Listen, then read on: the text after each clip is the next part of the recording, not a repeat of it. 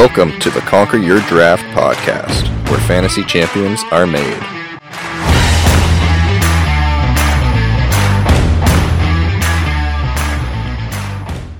Welcome back to the Conquer Your Draft fantasy football podcast. I'm Josh, and with me as always is Mike. How you doing, Mike? It's really warm. Like I'm It is warm. uncomfortably warm. So there's that. I live in a typically cold and depressingly weather province, and it is warm here, so I can only imagine how bad it is where you are. It's awful. Like like again to to be Canadian, 35 degrees. Like it's that like it which is hot. Yeah. And it's really muggy and it's really humid. And unfortunately, in order to record, not only do you not want a lot of sound near you, but I have to be upstairs where I live. And downstairs has, I mean, there's an air conditioner upstairs too, but I have to have it off for this. Yeah. So I'm like, I'm going to be sweating by the end of this hour. So I'm feeling that. I'm feeling the heat.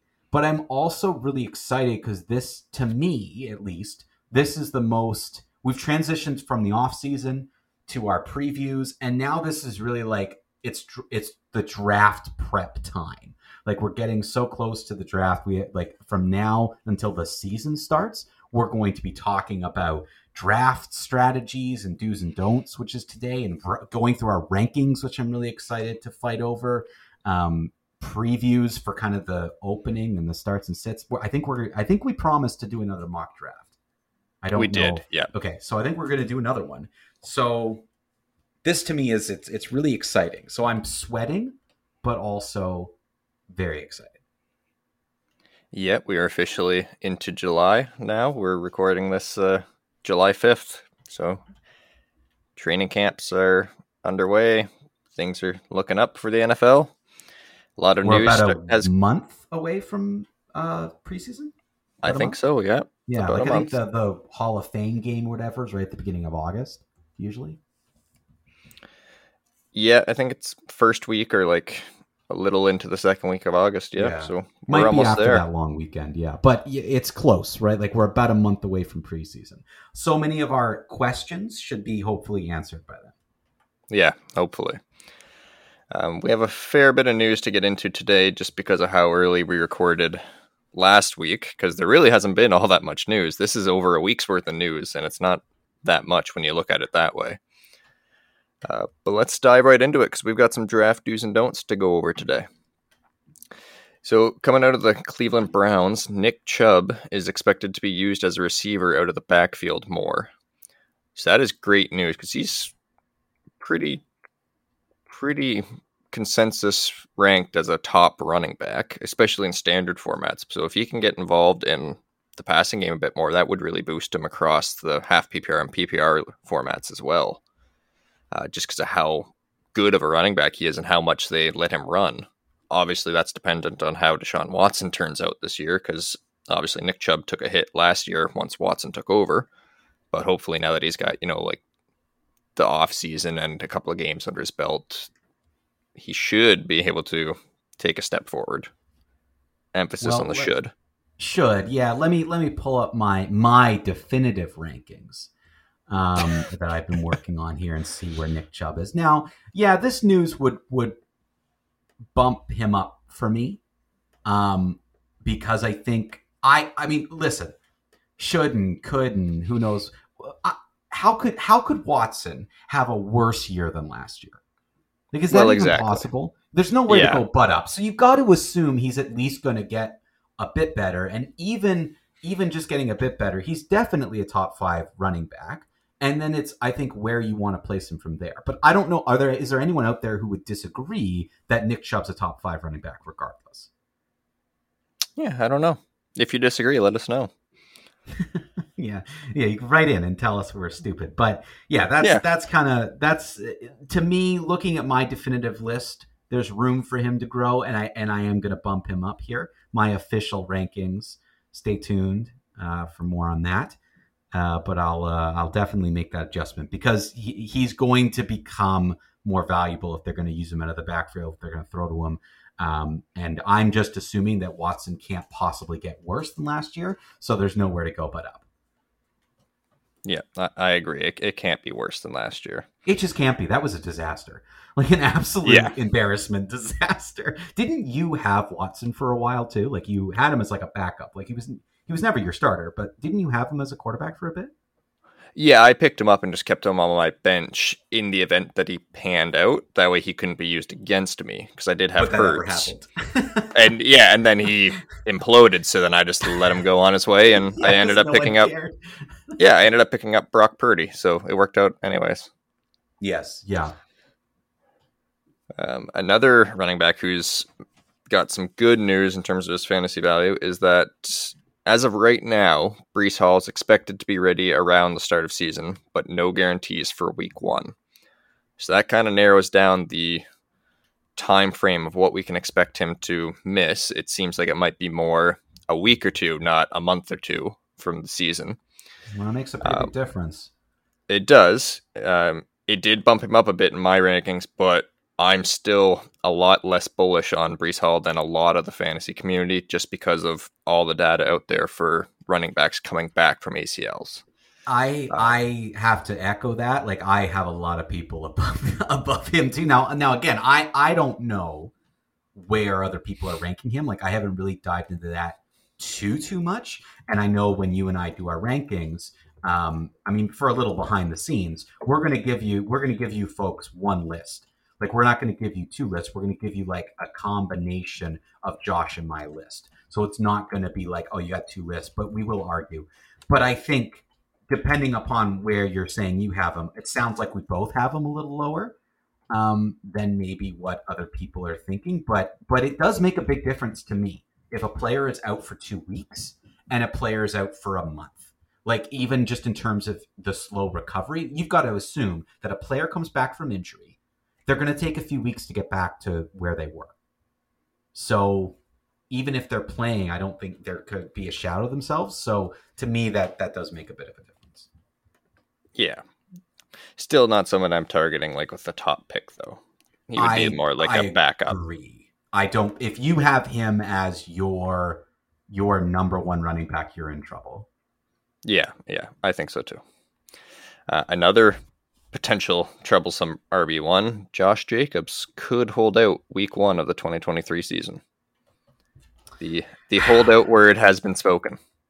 Ugh, now I gotta adjust my rankings for that too, because I I have him quite high if he's playing. So do I. Yeah, if, he, if he's playing. like- yeah, it's. I know that sounds like really dumb, but it's it's honestly the way. It, like if he's playing, he's high. If he's not playing, then he obviously drops down. Yeah, that's going to be tough. It's gonna. It's really how do you how do you place that? That's a big blow for Vegas. They got to get this contract sorted out. Like I don't think they realize they need. Like he's a huge part of what they can do this year. They could have a great year ahead of them. But if he's holding out, that could last forever. That might not be a one week thing. That could be half your season gone. Oh yeah. Well, that's what we saw with uh, Le'Veon Bell the last time we really had a high profile running back. So yeah, it could be very bad, especially for fantasy if you because essentially you have to spend a first round pick for Josh Jacobs is where he's Mhm. typically going. Maybe maybe a second round pick. Uh, but either way, that's a lot of your team's draft capital being put into a player who might not play this season. I have him ranked high. I do. Yep. So Um, so do I. I don't really want to move him yet, but if he's sitting out, like that's the that's what makes it tough. And I like again beyond fantasy, I really believe this on a football standpoint. Vegas has to work something out here because they're gonna need him. Uh, he had a great year last year, but their I think their offense is looking better. Like I do think Garoppolo's got something else in him, and I actually believe that if Garoppolo is not doing well, they're going to bring in Tom Brady. So I think that they're they they want to have an amazing year for Vegas. they're they're jealous. The Golden Knights won the Stanley Cup, and they're like, we gotta we gotta do something here. We gotta get that Vegas attention. That's right. Yeah. And another running back who we've had some news about. So apparently the Miami Dolphins have offered Dalvin Cook a contract. However, no details or terms on it have been released, and it, as of this recording, has still not been accepted. I've also I read an article before we recorded too that said that multiple teams have offers into him, none of which have been accepted. but I could not find out what these other teams were. So You the only one I can confirm is the Dolphins have submitted a contract offer to him.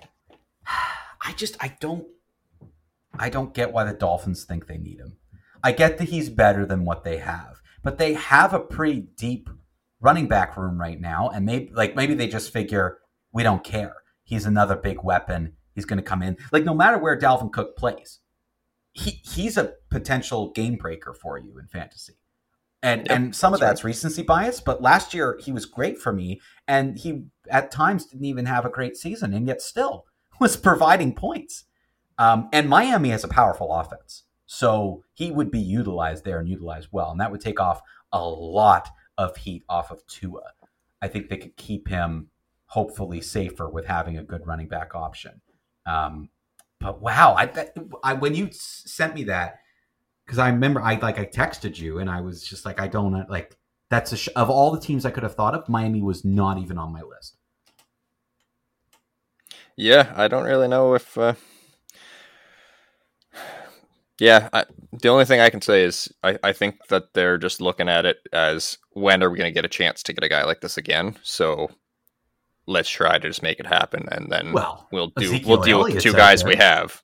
What if like Ezekiel Elliott's out I would there? I would say Dalvin Cook is better than Elliott though. I, I would agree. I would agree. I guess my point more is this is happening all the time. Austin Ekeler wanted out of the Chargers not like what a month ago. He still wants out. He's just I think accepted he's, going to play He's for them this accepted year. a contract. Yeah, he's accepted a contract. At least he's on a contract.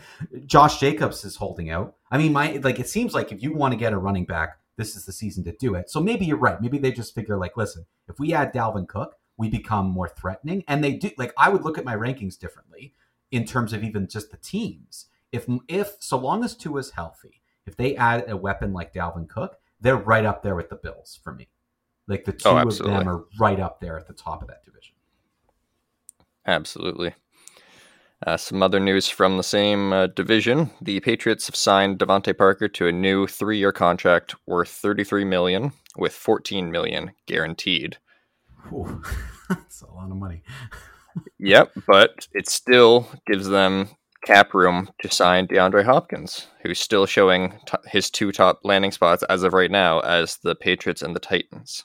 Yeah, So yeah, it is possible that they they worked DeVante Parker's contract that way to make sure that they still had enough room for Hopkins for this season. So I'll be interested to see if he signs with them or not. if the But- Patriots get Hopkins and the the Dolphins get Cook, The AFC East just became an extremely competitive. Division. yes, and I would look. I would be if I was part of the Bills staff. I would be saying we got to go out and get Elliott. We Yeah. got to get a running back. We got because that's the only game changer they could get. Like we got to do it. We got to do something here because. And they do need to do something.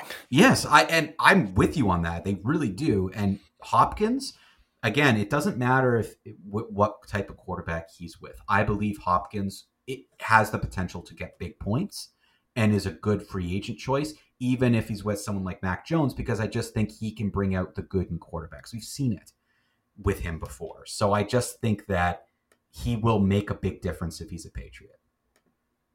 Yeah, I agree. Uh, Romeo Doubs has apparently become Jordan Love's go-to guy. So it seems like he might be establishing himself as the wide receiver one with Jordan Love. Still remains to be seen how valuable that is, though, because we haven't seen Jordan Love play yet. It, it could work out, right? If if he just hyper targets him, I don't think it would work out if you drafted Jordan Love, but it could work out if you have Romeo Doubs. Um, yeah, yeah. I mean, you know, take it what you will from now, like Romeo Doubs or Christian Watson or whatever they're going to do. And again, you just don't know with that team, um, what they're going to do. I, I personally am am hesitant to pick more than one from the Packers. Like if you were to pick one, so maybe Doubs is now the one saying, okay, if he's going to be number one, then he might be worth picking. But then I just haven't seen enough out of Jordan Love to see like, is he someone who's going to score a lot of points? Like, is this going to be a good offensive team? We don't know.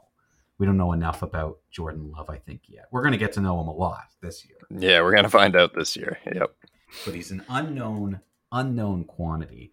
Um, I don't have the Green Bay offensive players for the most part that high. I think the only one on my list that's even in like a decent striking range is someone like Aaron Jones for running back. Yeah. Like I'm, I'm in the same don't have them position. Yep. Yeah.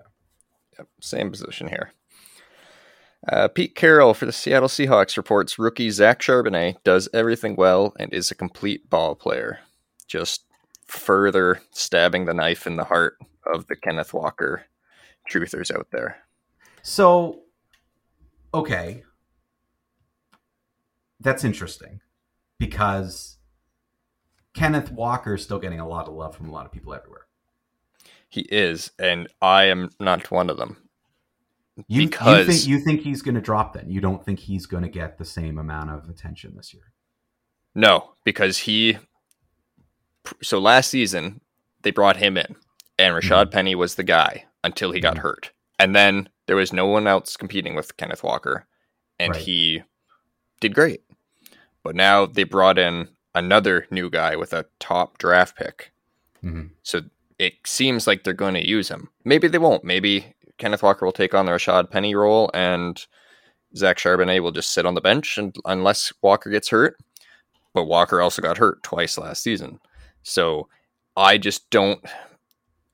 I don't have as high expectations as it seems a lot of the fantasy community does for him. I still think Kenneth Walker would be good, but I think he's going to be like RB2 good, not RB1. You know what I mean? Yeah, yeah, I can see what you're saying. I mean, anytime you get into a situation where a team is going to use dual running backs, it might be really good for the team, but it can really start to damage your fantasy value for certain players. I guess for from my perspective, most coaches in the past, even though they talk up rookies a lot, they love talking up rookies and they love getting, you know, at times they will make a choice and say, fine, we're just going to release this player because we have a rookie who can do it for less money. When push comes to shove at the beginning of the year, those veterans get their due diligence, get their opportunity. And Kenneth Walker, third, is not even like a, a an older player. So I just, there's a part of me that thinks like, well, maybe he'll feel some of that pressure and finally do something about it. Maybe he'll see that his position isn't a guarantee and he'll push through. Um, I, it's not like I have Kenneth Walker really high on my list. I agree with you. I'm not looking for him to be my number one running back, but I just I don't know if this is enough to scare me away yet. But my mind can be changed come preseason, obviously. Yeah, it's enough to scare me away as him being my top running back on my team. Outside of that, like Yes, if I had, yeah. yeah, if I had like Austin Ekeler and then Kenneth Walker was my number two, no problem because I'm Yeah, going to rely not- on Austin Ekeler, right? Yes, I'm not relying a on Kenneth Walker. That's not a bad combo. But pre NFL draft, Kenneth Walker was looked at as he can easily be your RB one and carry your team. Oh, see, That- I I don't agree with that assessment either. Well, that that's where it was shaping up. They had nobody behind him, right? So it was just going to be more of last season after Rashad Penny Right, went, right. and he was very good.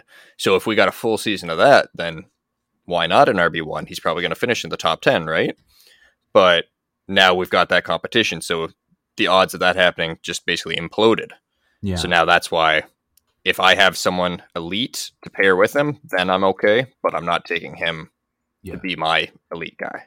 Yeah, like I and I get that, like, and he would probably be around that number. To me, the magic number is twelve. That's been that's always my magic number. Can I name twelve people, twelve running backs above a running back like Kenneth Walker, even before the draft, who I would take beforehand? And the answer for me would be yes. So he would still be a number, but maybe he's a little like higher, where I'm like, well, maybe he's the thirteenth. Maybe he's right there or on the cusp but this definitely this news regardless drops him quite a bit for me because there's some other players who who you know are going to be a little bit less challenged and have a little bit more you know ball access just for want of a better term than than Kenneth Walker will. So it definitely does start to to drop him for me. Um, I think he'll get his chance regardless of what some rookies come out of the gate and are flying and some of them nothing happens.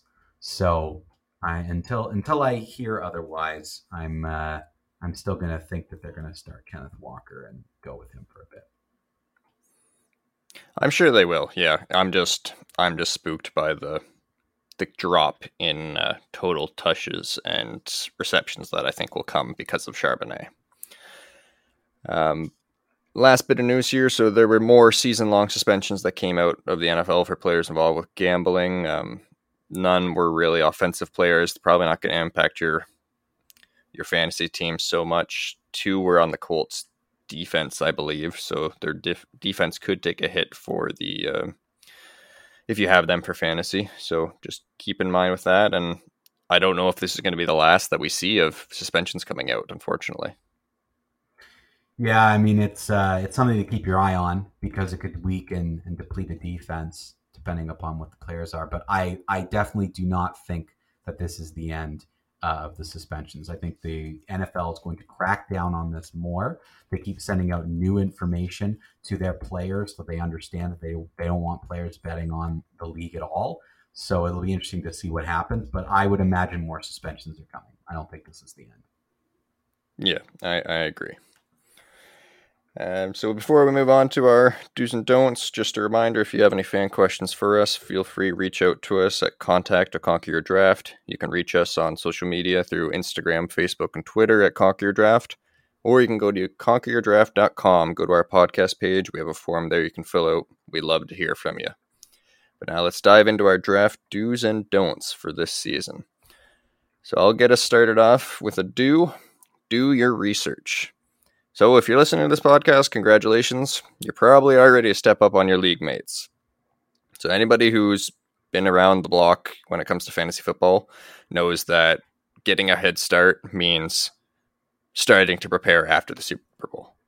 Hmm. That's when the fantasy football season's preparation period really begins because that's when you need to be paying attention to roster and coaching changes, how injury recoveries are coming along, because that can be the difference between drafting a player that's a rock star all year long versus a player that's never leaving your injured reserve. Case in point would be Michael Thomas over the past few seasons, really. If you paid attention to the fact that he was still injured and you said, nope, I'm checking out on that, you saved yourself a lot of heartbreak. So keep making sure that you're paying attention to the players throughout the offseason, especially leading into the months of July and August. That's when you're going to get a lot of your information because sometimes people who were heavily involved in the offense one year they aren't anymore. So just keep a lookout, keep doing your research, keep listening to this podcast. Yeah, I mean uh, that's the idea of us doing this is hopefully people will get a leg up in their league. Uh, the more competitive your league is, the more fun it is for me at least. Like I, I want to be part of a league that's competitive. I know people are want to win, but it it always feels better to win when you know you're you're defeating people who are trying.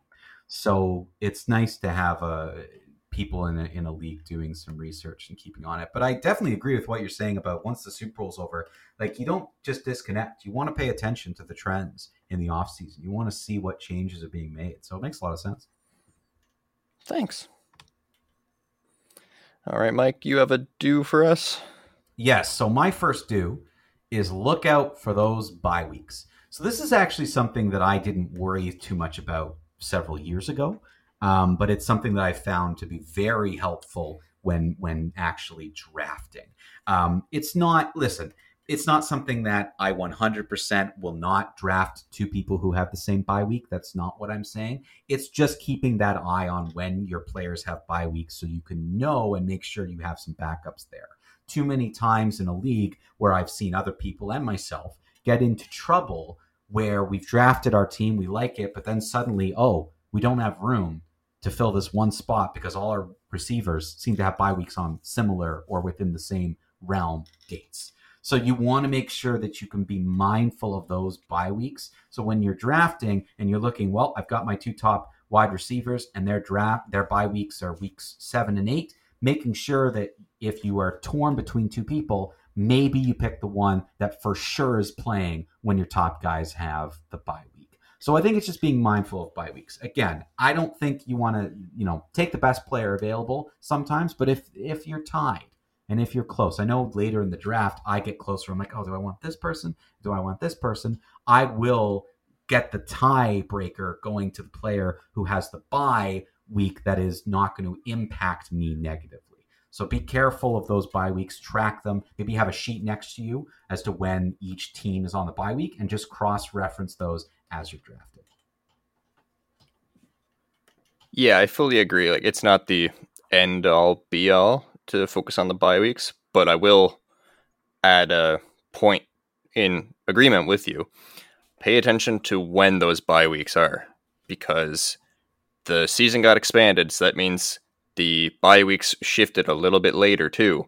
And if you're fighting for a playoff spot, the last thing that you want is a week 13 or week 14 bye week when you're either entering your playoffs or in the final week of your season about to go into the playoffs.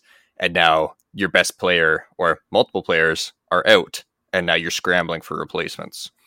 So yeah. try to have them spread out through the season if you can. At the end of the day, it's not that big of a deal if you no. Have a couple of guys in the same week. Just have a backup plan or be prepared to roll the dice. Well, and one of the things we'll talk about later in our do's and don'ts is is being being understandably a little bit less rigid. Like I've seen people be like, "This is the plan, and I'm sticking to it, and I don't care, and I'm going at it." Well, that's that's not a good plan either. You want to be yeah, able to do be flexible. So definitely, like without a doubt, keep an eye on it, but don't make it the thing. Be like, well, I can't draft anyone, even if it's this great player, but has the same bye week later. You can sort some of that out during the year with waiver activity. But what I normally do is I sit here and go, hey, I got this really good player I wanted. Their bye week is week six. The next player I want, I really, really want them. They're going to help my team. Their bye week's also in week six. Okay, I'll draft them, but I'm going to make sure the next person in that position gives me a backup that is not on that bye week. I'll do little things like that where I'm still getting the players I want, but then I'm saying, okay, I, I need to now be mindful of it. So I agree. It's it's all about being a little bit less rigid with it, but still just keeping an eye on it. It's good to have a piece of paper beside you with the bye weeks written out. Just have it, have it as a reference sheet. It's very helpful. Didn't you and I do a trade before the opener last year because we both had we didn't follow this rule? Yes. yeah. Well, we did. It just it, it was our kickers and our defense yes. both. We both had the same because they were on different teams. I think they just happened to they have were. the same they bye. Just happened to have the same bye week. Yeah, so I, I can't yeah. remember what, but it was kicker and defense or whatever. So you and I had to trade. I think kickers. We traded yeah. kickers because we needed someone on a different bye week, and you you're the one who noticed it.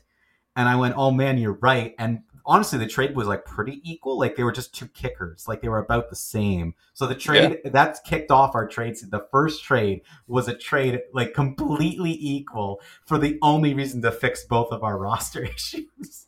Yep. Just yeah, get, let's just get that. get ahead of this now. Yeah, let's just do it now. Make this trade now. Yeah. And people are like, "Wow, you guys are trading already." I'm like, "Yeah, because we both made a mistake. like we needed to correct an error." Yep. I don't want to have to look for a defense and a kicker no. in the same week. Uh, no, I would no, and that would have been bad. So we made that quick change, and there you go. Like it ended up being totally fine. Yeah.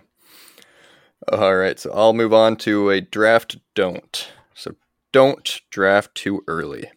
If you've already drafted by the time you're listening to this, I'm sorry to tell you that you drafted way too early, especially I, I, if you're in a redraft format without a doubt, man. Like I don't know why people would, but it happens. They draft so early, and oh, I just don't. Uh, I totally agree with you. I think it's not a good idea at all.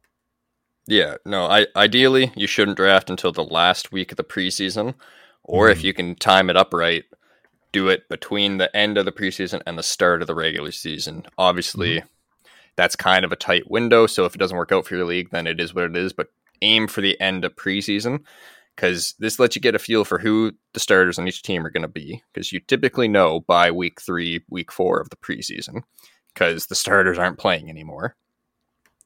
You can look through all the different hype pieces that have come out through training camp and see which are actually seem to be accurate or which are just coach speak trying to pump their players up. And uh, you're going to get the preseason injuries out of the way because that's really what's going to hurt you the most is you draft someone before preseason starts and week one he goes and tears his acl yeah. Just say goodbye for the season. You just you you took that draft pick and you lit it on fire. So there's there's nothing worse than, than that happening to you. I mean some it, it's always a chance. There's always a chance. You know you can draft the day before the nfl season regular season kicks off and your number one draft pick gets injured week one that's the name of the game. But at least you can avoid the additional risk of the preseason if you wait till later on. Yeah, I definitely agree. I think drafting too early can be a really, really big issue um, that you see in leagues all the time. And like for like I've seen with some people where they have, I what are those leagues called where you keep your players only to redraft some people, whatever. Uh, keeper leagues. Keeper yeah, leagues. yeah, and like in those scenarios, some people make the arguments like, well, you're you know you're drafting in a bit of a smaller scenario, you have your team built. Okay, I can understand that, but with so many off-season off-season changes and even what happens with the NFL draft can can throw things around and people being released and all these things that keep happening. I just think it's better to at least wait till August. And yeah, ideally, I really like to draft right at the end of August if I can. Like if I can make that work, I I will do it. Um, but I um, I definitely think that there's there's there's too early, and uh, we've seen that we've seen that happen too many too many times to people. Yeah, like my mind always goes back to the the Andrew Luck retirement because he retired yeah. towards the end of August. Yeah. Um, so anybody who drafted even early to mid August, if you dra- if you took him, and I think people were taking him to be like their QB one at the time, like that was the, he was going to be their starting quarterback for the season. Yeah. Uh, and then they they were just screwed. Yeah. So that's why you want to draft as as late as possible. The only exception to that really would be if you're in a dynasty league, uh, because then you're doing either your rookie draft, in which case you want to just do that as soon as the NFL draft is over, when you know where these rookies are going, um, or if you're doing a dynasty startup, because those are you're drafting for like you're looking years into the future as well. Like you're not just focused on this season. So if one player ends up tearing his ACL during the preseason, your roster is so deep because of the way the dynasty format is set up, not really the end of the world. So th- with a dynasty format, feel free to draft really whenever, and they're extremely long drafts, so whatever you have time to do it. Uh, but if you're doing a redraft league or even a keeper league, you, you want to be aiming towards the end of August. Yeah, I don't know much about dynasty drafts myself. I've never been part of one, um, but I could understand from what you're saying why people would kind of do it that way. Um, but yeah, I, I I think for for me, it just comes down to if you're in just a you know you're changing changing players every year and you're getting a new full roster, you might as well wait until at least you're into camp a bit before making those uh, moves, just in case there's injury updates, different types of movements that may happen. It's just better to get as much information as you can before you draft. Yeah, absolutely. Um, okay, my next. What am I doing? A don't? Yes, I'm doing a don't. Yeah, my first don't is don't worry about the matchups too early. Like it's it's one of those things where you don't want to get yourself too caught up worrying about different matchups that your players have. This is player on player matchups, team on team in the NFL. You want to think about it a bit when you look at the schedules and when you look at a team you have and you say, well, this person has a lighter schedule, this type of thing. I understand why you want to get some of that information. All data can be good data. It's just about how much you use it. Don't get caught up in the matchups too early because you don't know enough about these teams yet. You think you do, but some of the bias that comes into play about who these teams are hit you, and it's like hard to get over the fact that, like, oh, by the way, the Detroit Lions are actually pretty good now right? It's hard to get over that fact because they've been so bad for so long. So to me, matchups are something you worry about when you're in season. During your draft, pick the best players possible. Maybe use it again as maybe something to consider when you're torn between two players who might have a bit of an easier schedule. You just don't know enough about what these teams are going to be. There's a shocker every year. There's a Cinderella team every year. There's a team that should have been good that's just dropping off of the map every year. So be careful and not don't worry too much about matchups. Your best players are gonna get you points regardless of who they play. Worry about matchups once you're in season and you're taking a look from week to week what the schedule looks like. Yeah, I, th- I think you you covered that pretty well. Like I was gonna say, um, you know, there there are a lot of strength of schedules that are out there where people project, you know, based on matchups, how well a team should do each uh, each season, and that breaks down into uh, fantasy players as well and their fantasy value. Um, and it's something like don't get me wrong, like don't just ignore that because more often than not they are relatively accurate. But they're relatively accurate. So it like Mike said, every year there's some sort of surprise upset or some team that is expected to do great. Like their defense is supposed to be lights out and everybody's scoring touchdowns on them. Or the opposite, the this offense is not supposed to be doing great. And you know, you you draft a defense that's gonna play them twice that season uh, to try to get two easy uh, high scoring defensive point weeks and then both those weeks your defense gets blown out for whatever reason you know so keep an eye on it because it, it is important but like mike said don't don't over fixate on it don't worry about it that much because at the end of the day week one half of it's going to get thrown out the window and everyone's going to have to readjust. There's a reason why when you do those pools of of uh, survivor and you're picking winners each week that most people are out early. It, it's unpredictable. The league can be unpredictable which is what makes it fun. So yeah, I think I think exactly what you're saying. It's another piece of information which doesn't have to be a bad thing. It's a good thing to have more data in front of you and to look at it, but don't worry too much about it until you get in season. That's when you can start looking at matchups as you see the trends of the league unfold. Exactly. All right. So for my next do, keep an eye on ADP. In the event that you don't know what ADP stands for, it means average draft position. And so this is made up from the average spot in a draft that players have been taken across both mock drafts and real fantasy football drafts. You can find this online and it's constantly updating as it gets more and more data as well as as more news comes out. Uh, so you'll you'll see big swings uh, throughout the uh, preseason, throughout training camp, as we get more of an accurate idea of what's going on and what we can expect. And so that's why you want to keep an eye on this ADP because it's going to be the key to preparing for your draft. It gives you a general idea, and again, that's just general idea of when players will go off the board. Now, if you're playing in your home league with a bunch of people who don't really pay that much attention, they're kind of your more casual fantasy football players then you don't need to worry about it too much because odds are they're probably not going to pay attention to the ADP anyways. And then you need to instead focus on what's called the runs in the draft. And what a run and a draft is, is when certain positions start to get drafted by everyone. So it'll start with, let's say, you go and you pick a running back, and then the next is a quarterback, and another quarterback, and another quarterback. Well, the run for quarterbacks has just started. So if you're looking to get a quarterback early on, your next pick you you pretty much need to take one. Otherwise, you're going to be just picking up whatever's left. And and sometimes, depending on how many teams in your league, if you miss out on the start of the run, then unfortunately you got screwed at that position because you're by the time you even get a chance to pick another quarterback, all the the good ones are gone. So pay attention to those runs, especially if they're happening in front of you in the draft, because then you have to make a, a decision. You know, do I want one of these two or three quarterbacks, or am I okay with missing out on all three of them and I'm going to take someone else instead? Because there is value there. You know, if, if everyone's going running backs, you can pick up two or three great wide receivers and then just find some serviceable running backs to carry you over. But you do need to pay attention to it. If you're in a more competitive league, then odds are players in your league are going to be paying attention to the ADP. So you need to pay attention to the ADP too, because that's going to tell you, you know, okay, if I've got this pick in the third round, is this player going to still be there or not?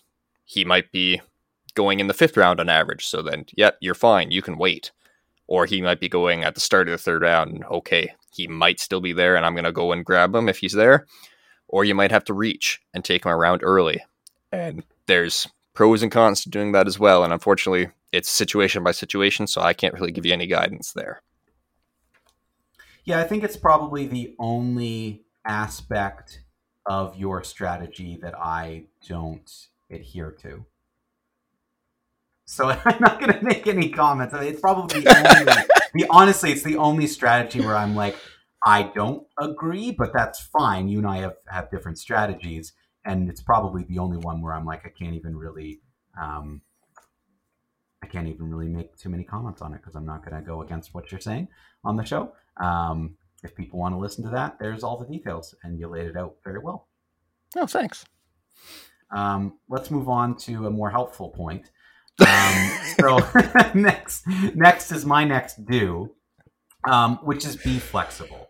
So we kind of previewed this and talked about this, and we've both said it, but I, I really think it's an important one of being flexible while you're drafting to what happens in the draft happens in the draft. This comes back to your placings on where you draft. There's nothing you can do about it. If you're one of those leagues that does, you know, random placings or snake draft or what have you, you can't do anything about where you're placed. You're placed where you're placed. And now it's time to adjust and move forward. So being flexible to me really means understanding that everything that you come up with in strategy, some of it may have to go out the door based upon things we're talking about. Like one of the things you just brought up, Josh, about runs. I think that type of thing is really important to maintain. You may be sitting here going, well, I don't really want to pick a quarterback right now, but suddenly a run on quarterback goes, you've got to pay attention. You can't be too rigid. You have to be flexible to be like, well, maybe I have to make a quick change here because I'm seeing what else is happening in the league. And you're not competing about against everyone in the world you're competing against the eight to 12 people or whoever, how many you have in your league. So you have to pay a bit attention to what's happening in the flow of your own draft.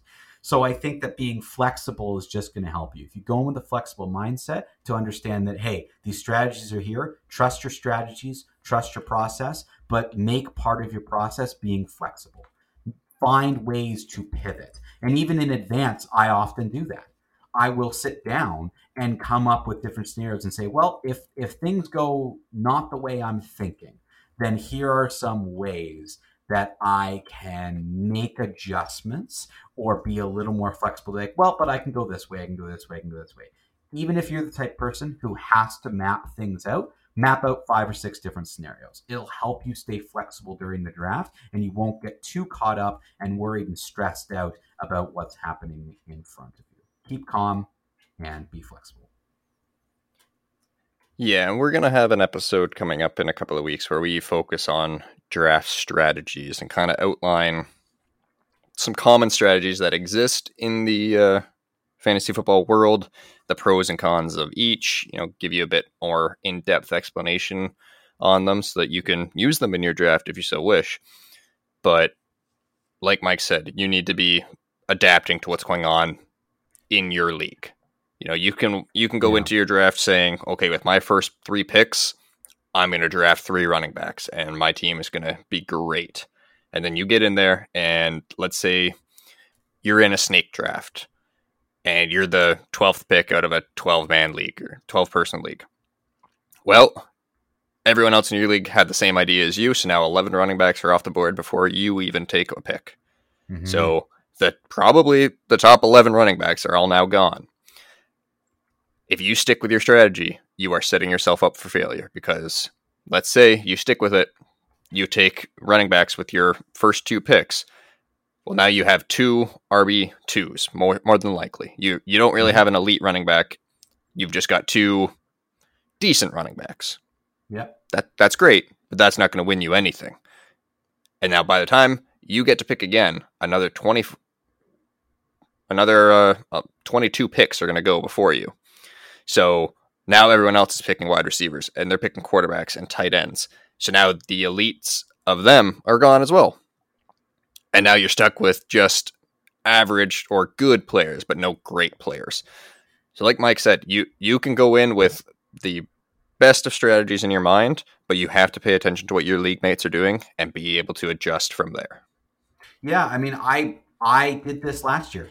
Last year, I drafted differently than I had drafted the years previous because of what happened in our draft. We don't we don't do a snake draft. We um each in in our Josh and mine house league we um basically have 16 different draft positions. And what happened was is in the first round I was drafting last. And even in the next I think 4 or 5 rounds I had pretty low picks. And I had in my head I was picking a quarterback in my first round pick. I knew the couple that I wanted. I wanted a quarterback. I had my reasons for that. By the time it got down to me, the quarterbacks were gone, at least some of the bigger ones. So I had to adjust on the fly. And for the first time in years, I ended up picking a running back first. I had been picking quarterback first for the past couple of years, and that was a big part of my strategy that has that has kind of adjusted over the past couple of years. And last year, I went against my own draft strategy and I had to because of where it was. I ended up drafting a quarter, a running back first, a wide receiver second, going back to running back. I didn't get a quarterback till six or seven picks in, and that's because I was seeing this run happening and going, well, I'm I have to adjust. I'm not going to get the ones I want. I need to go with give me the best points possible. And hey, I finished second in in the pool at the end of the day. So there you go. Yeah, it, it worked out well for me because my strategy was not to take a quarterback early. So I could kind of stay on my plan because everyone else was going QB heavy at the start. And the guy that I wanted to, Jalen Hurts, ended up still being there, I think like the fourth or fifth round. So I was like, perfect, worked out great for me. But I just want to take a, a minute and just talk about our home league's draft setup because it is the most stressful thing ever. Yeah, I love it. Uh, it I hate it so much, but when I'm in it, I have the biggest adrenaline rush. Like I am vibrating. 100%. I am that's just sitting there.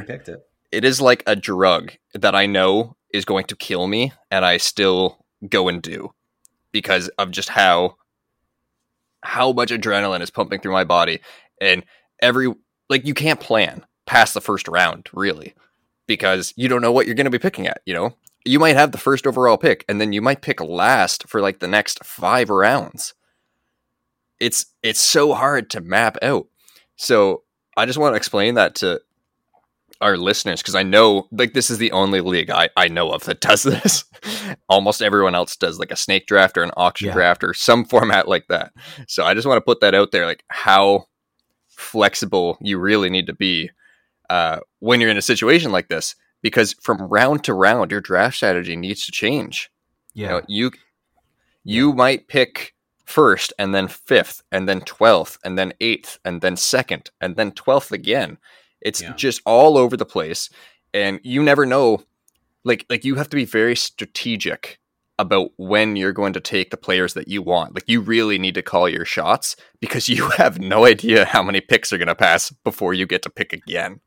Yeah, and I mean the good thing, the way we now do it in terms of you do know, you don't know until you arrive. And when you arrive and we go through the draft order, you at least have it in front of you. The problem is is because it's it is very randomized, you're right. You could be picking 5th in the first round and then last in the second round. You at least know that as we're about to start. So you have a few minutes to quickly look and be like, okay, where where am I? You have but, a few minutes to throw your entire plan yes, out and, and draft the new. which which again, the reason I mean, we did this for I you know this decision was made for parity reasons. We have a house league that about half the people are really like into it and really serious about football. The other half are doing it for fun, but still pay attention and are involved. So we did it to add the parody. And listen, I've got to say, it, it it's worked because at least last year and even a bit the year before, we had more people interested and engaged throughout the league. It kept things a little tighter. There wasn't this huge separation of teams. Like I, I think very fast, you and I got tiered at the at the top, and every other team was near the bottom. But the games were competitive, and people I think felt like they got better players. So it worked. It worked in terms of the parity. And I honestly, I do recommend it if you're looking for something fun to just throw into a mix into your league to make it different. It adds a like Josh is right. It adds a huge element of adrenaline and excitement in the draft, and it, it makes to me it makes it very very exciting because you're all over the place in your drafting. Yeah, it is just the wild west, and when you combine that with like casual players who are taking like defenses in the fourth round, it's just a a nightmare to try to keep track of anything. Yeah. So yeah, if you want to uh, have a little bit of a, a zany draft this year, absolutely recommend that. Just randomize, like number generate, pick a card out of a hat, whatever. Do that for each round, and just watch people's brains explode.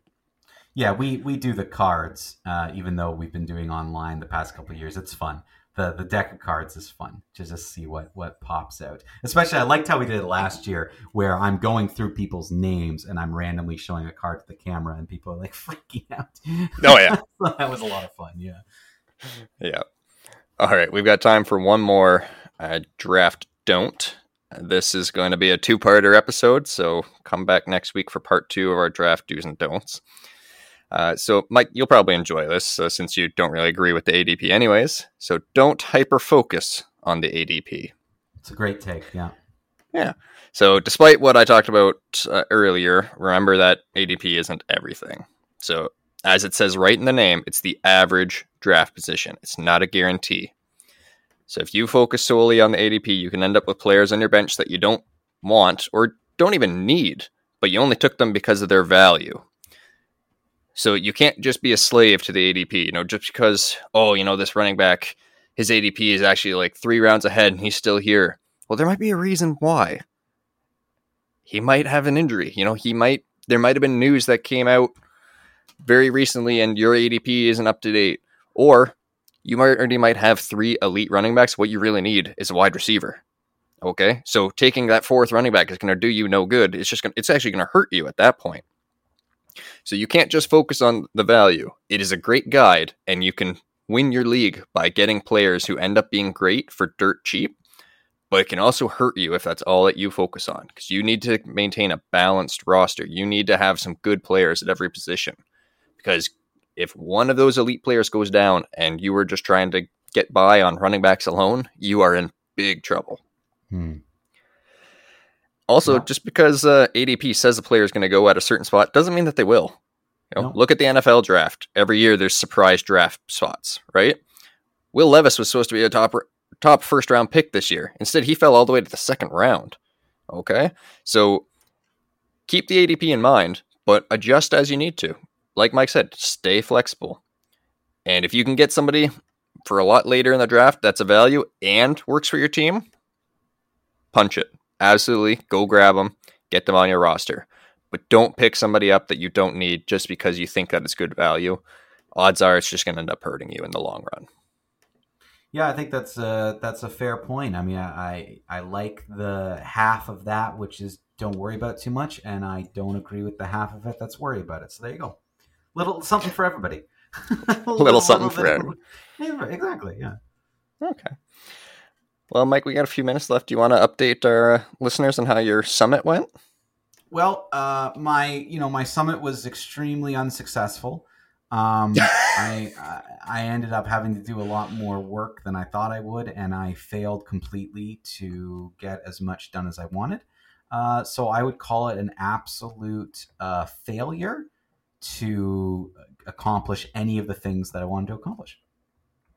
So now, where does that put you in terms of like your confidence level for this fantasy football season?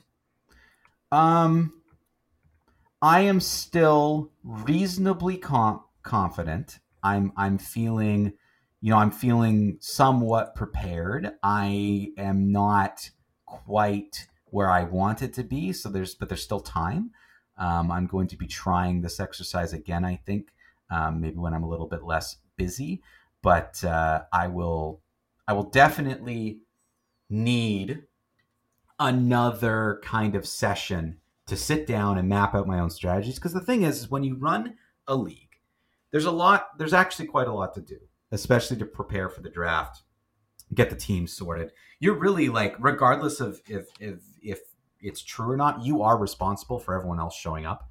So um, there's a lot to like try to make sure i find the people fill out our league make sure everyone's committed get them there get them physically at the draft get the draft information prepared um, so I need time to prepare my own strategies. There's just no time in the lead up to the draft. So I will be doing this again, but I was able to prepare most of my rankings. I've gone through a few times, I've gone through a few, like I want another quick look at it before I submit it to you, Josh, and we kind of get our rankings together. But I was able to spend at least some time thinking about the various players and where I would draft them this year. So that's why I'm saying, you know, it's it there was some success to it, but overall a disaster.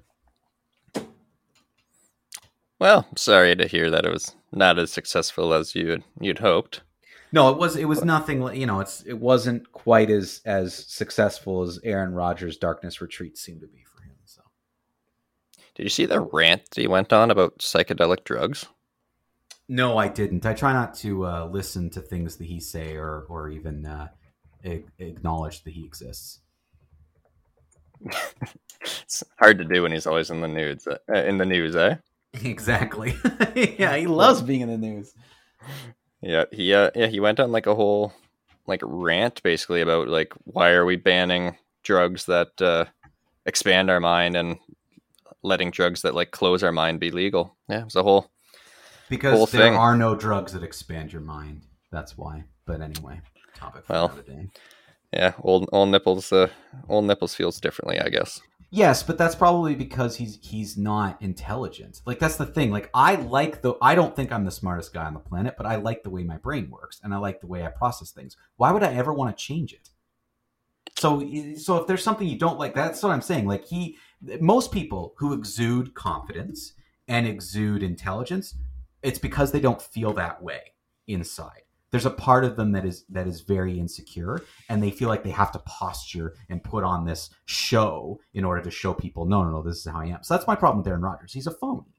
That's my big problem with him. And I think that when he, he kids listen to what what stars say, and he's a star, and he should take that a little bit more seriously. But he doesn't care. He's just going to continue to do what he does. But listen, he's he's washed up. He's done. He's going to come in and have an okay season. He's not going to win anything else, and he's going to eventually disappear. And that's what he's not going to like. He needs the attention, so he'll always be saying anything worthwhile to get himself on television. I love getting you riled up about Aaron Rodgers. Well, it's uh, because Yeah. because it's all true. Like I'm sorry, all, all of what I said is is true, and you can like Aaron Rodgers. Hey, you can even agree with him in general, and that's fine. We we can all disagree with each other, and that's fine. That's it's opinion based things. He says a lot of things that have no basis in logic, reality, science, mathematics, or anything. And you just want to let him just live his life, then fine, go live your life, but do it in private. All right. Well, on that note, that will uh, be it for today. And next week, come back for part two of draft do's and don'ts. And we're going to get into draft strategies after that, and then into our positional breakdowns and our rankings for this upcoming season. Thanks for listening. Take care. Stay safe, everyone.